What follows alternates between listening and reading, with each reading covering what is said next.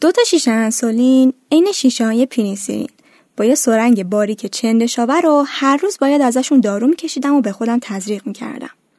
روزای اول مامان می‌زد ولی از بس گریه کرد و اعصابم رو خورد کرد دیگه خودم یاد گرفتم.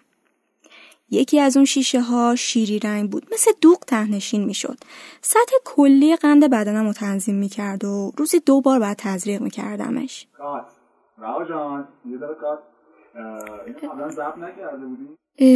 راست میگی؟ اوکی بریم بریم. بریم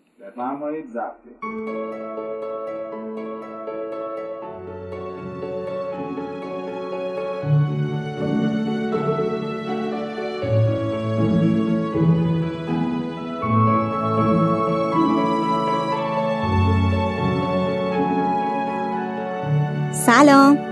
روز و شبای قشنگ پاییزیتون بخیر. امروز می‌خوام براتون یه داستان جدید بگم. البته نه از زبون رها از زبون خودم. من نیلوفرم. امروز با یه ویژه برنامه به مناسبت روز جهانی دیابت اومدم پیشتون. این اپیزود مجری نداره. شخصیتش هم ساخته شده از تجربیات شما نیست. در واقع رها رو من متولد کردم. براش اسم گذاشتم باهاش رویا پردازی کردم بهش روح دادم و صدا شدم. در اصل صدای شما دوستای عزیزم. داستان جدید این اپیزود داستان دیابت و تجربه های منه. چیزی که تو شخصیت رها نگنجوندم و زیاد راجبش جایی حرف نزدم.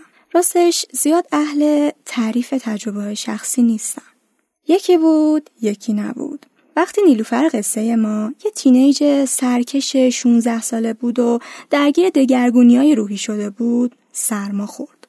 توی مدت خیلی کم یهو 20 کیلو لاغر شد و وقتی به اصرار بقیه رفت آزمایش بده دکتر با لحن خیلی بد در حالتی که دستای خودش میلرزید بهش گفت باید بستری بشی.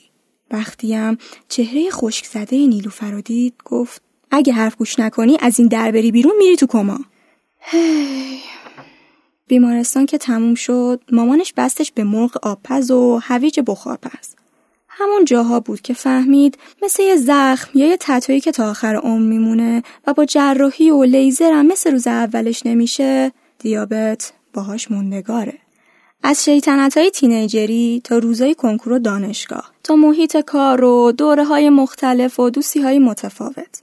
از روزایی که قنداش کنترل بود و حس پیروزی می‌کرد. تا روزایی که با قندای عجیب غریب عصبانی و خسته می‌شد.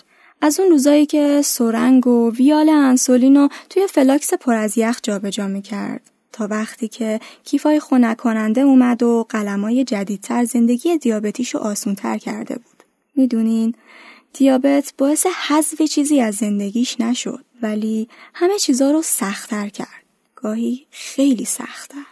البته که نیلوفر داستان ما بانوی روزای سخت و آسون کنار همدیگه است. اونم مثل خیلی از شما عزیزان تیکه و زخم زبونای زیادی شنیده.